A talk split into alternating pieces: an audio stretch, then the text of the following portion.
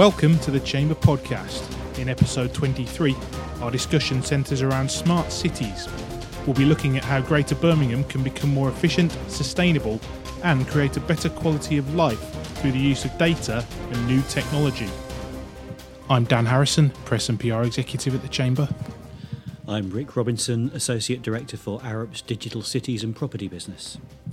I'm Sarah Hainsworth. I'm the Pro Vice Chancellor and Executive Dean for the School of Engineering and Applied Science at Aston University.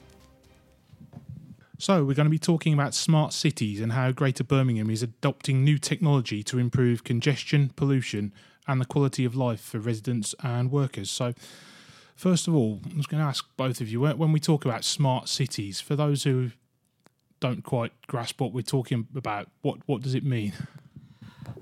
Smart cities can mean a range of things, um, but a lot of uh, the innovations that come in smart cities are the better use of data and information technology to uh, drive our understanding of how people move around cities, how traffic moves around cities, for example, and how that might lead to pollution hotspots in the instance that you're looking at here. It's interesting, I think, when you look at how we define a smart city, to look at where the term originates. And actually, it originates in two separate places. And one is um, the idea of intelligent infrastructure, using technology to create improvements in the way that transport or utilities or other systems within cities function. The other is more of a social idea, which was um, originally observed by social scientists that the powerful communications devices that we all have access to these days should give people and communities a stronger voice in their own governance. So that's more about the outcomes for communities. And I think the reason we have such breadth in smart cities is because we combine both of those ideas in a way that could be very powerful when we succeed in harmonising them. Okay, so within Birmingham, how is the way we, we interact with the urban environment changing? I think one of the most recent developments is the obviously the tram infrastructure that's going in around the city, uh, and that's changing the way in which people move around the city. Um, when you think about a clean environment, it might be uh, more use of bicycle technology within the uh, city, um, and obviously. One of the things that really matters for Birmingham is the ability to use train services, which move large number of people very quickly. And the interventions that we see in cities or the the changes in the way that we use Birmingham can come from a variety of sources. So some come from the local authority and their um, service providers. An example would be a system that was trialled in Kings Heath recently that used CCTV to detect large diesel vehicles approaching the high street and changed the sequencing of pedestrian crossings and traffic lights to mean they could pass more smoothly through the high street, braking and accelerating less, and that had a measurable effect reducing pollution. Um, however, other changes arise from private sector ideas new services such as Deliveroo, Uber, Airbnb. Um, these are very well known these days, but they're similarly changing the way that we use the city and they have knock on impacts on systems like transportation, health and well-being, etc.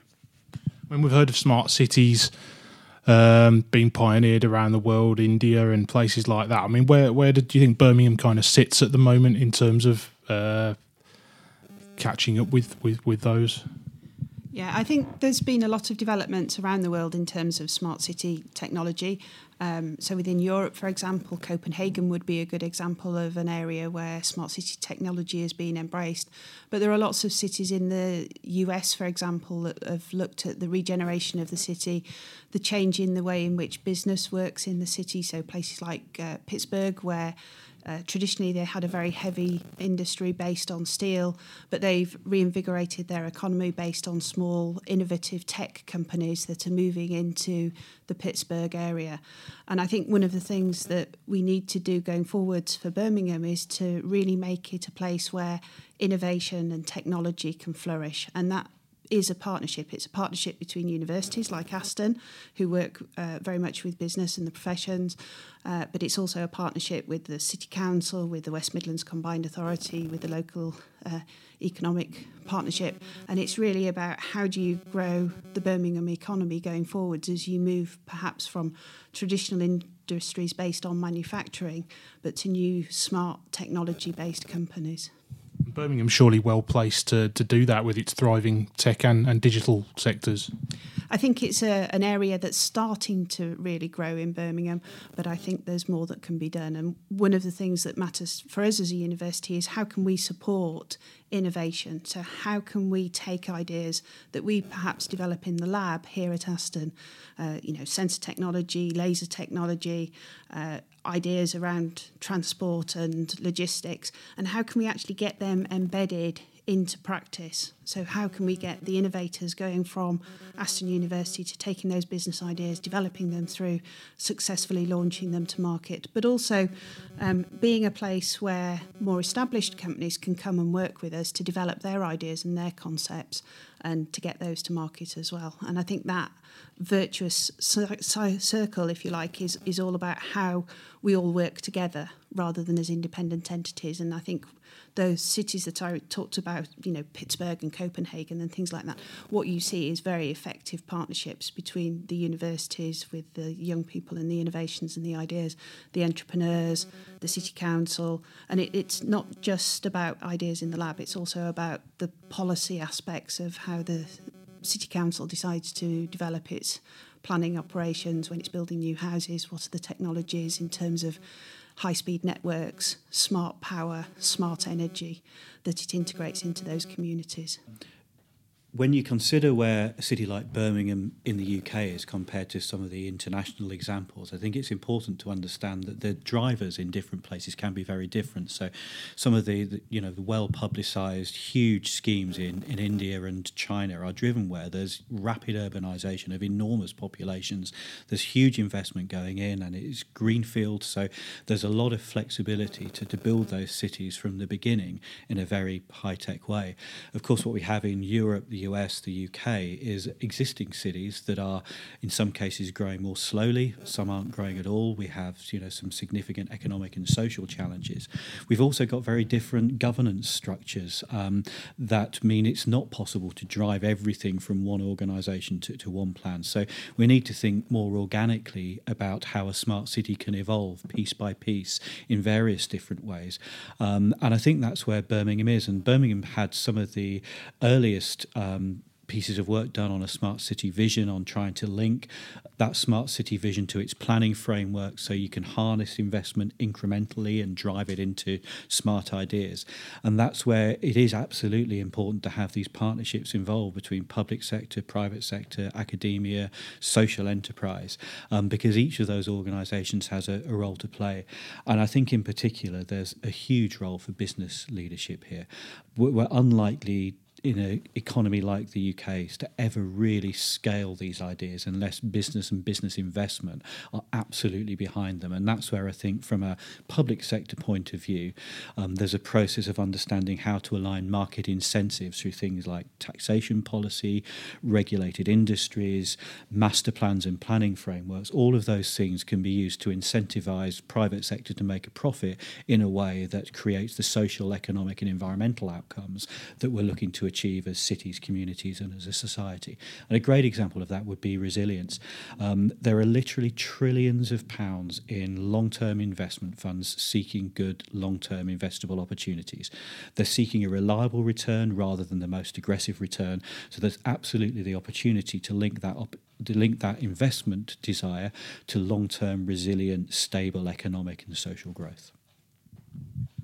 I think the other thing that's really important in this area is not just, um, if you like, the push of ideas from universities and business, but it's also the pull and how um, the average citizen engages with the use of smart city technology is really important. So they really need to want to do this. So, for example, as you develop new housing, if you want people to move to more electric and hybrid vehicles, then you have to provide the infrastructure within those houses to allow people to plug in their cars and charge them overnight. So you've got to think about this really from uh, how it's going to impact on the ordinary citizen and how we're going to help the ordinary citizen to actually um, engage with the new technology that's coming along. So you can see, you know, we all have smart devices in our pockets now. Um, we're very used to being able to summon information very readily and very quickly. But what's hidden behind that is um, the need to provide high speed networking, the need to provide uh, infrastructure, and at the moment that's 4G infrastructure. But as we move forwards, it's about you know, do we need to embrace 5G infrastructure to be able to provide businesses, communities, people with the way in which they can access information more readily? Because um, we've all been there where you actually need to call a taxi and you maybe look on your smartphone for Uber, but you're in a dead spot. So, you know, you've got to think about how you make the technology pervasive so that when citizens want to engage with it, it's there and it's instant and it works. Okay. So you've quite comprehensively answered my uh, last question about how we can make Birmingham a, a smarter city. But you've got to bear in mind over the next few years, we've potentially got a massive influx of people to the region with the Commonwealth Games and also the arrival of, of HS2. So, how do we uh, make sure we're, we're geared up for, for those things? I think um, new developments like HS2 and uh, like the Commonwealth Games are really exciting because they give you uh, a living laboratory to try and trial some of the technologies that then could be used beyond the Commonwealth Games, you know, as a legacy project. So as you develop the venues for the uh, Commonwealth Games, as you develop High Speed 2, it gives you the opportunity to build in the technology from the get go. And Whereas, actually, one of the challenges we will have in terms of making Birmingham a smart city is how do we take the bricks and mortar that are already here, the 80% of the houses, the shopping areas, um, and retrofit the technology. What HS2 and the Commonwealth Games give us is the opportunity to get the technology in from the start. And that's, I think, really exciting for us as a university.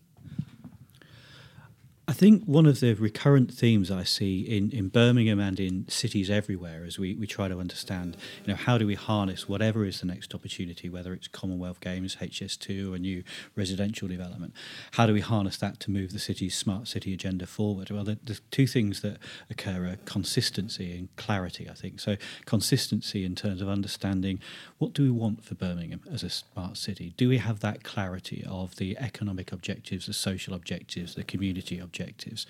And then the clarity is about then asking for what we want. So in our procurements, in our planning frameworks, in, in everything that happens in the city, do we consistently and clearly emphasise those outcomes? So I think the um, cities and places I've seen across Europe that have had the most progress. They haven't had it through single big interventions. They've done it through that consistency and clarity with exploiting every new opportunity to move forward a little bit at a time. And I think that's particularly important in a city such as Birmingham. If I think of transport, for example, I think we'd all like to see more trams, more public transport, more cycling, more more walking. Some of those things are very hard to achieve, though. We we don't have um, the sort of single transport body with strong authority that London has, for example, to drive some of that multimodal thinking. We've got a much more fragmented system that TFWM do the best job they can in steering and coordinating together, but reality is they don't have as much control as a TFL does. Um, and that's something where I think there's an opportunity for national government to help all cities and regions in the UK. Um, and then there's the character of the physical infrastructure. So we've got some lovely wide tree lined um, highways in Birmingham but those trees are right where you might want to put a cycle lane. So we have a choice: do we have cycling or do we have trees? And I think nobody would really want to have to make that choice. So I think it can be very difficult to make some of these event interventions happen. But the secret to it is that clarity and just trying to do it a little bit at a time, always with the same objectives in mind.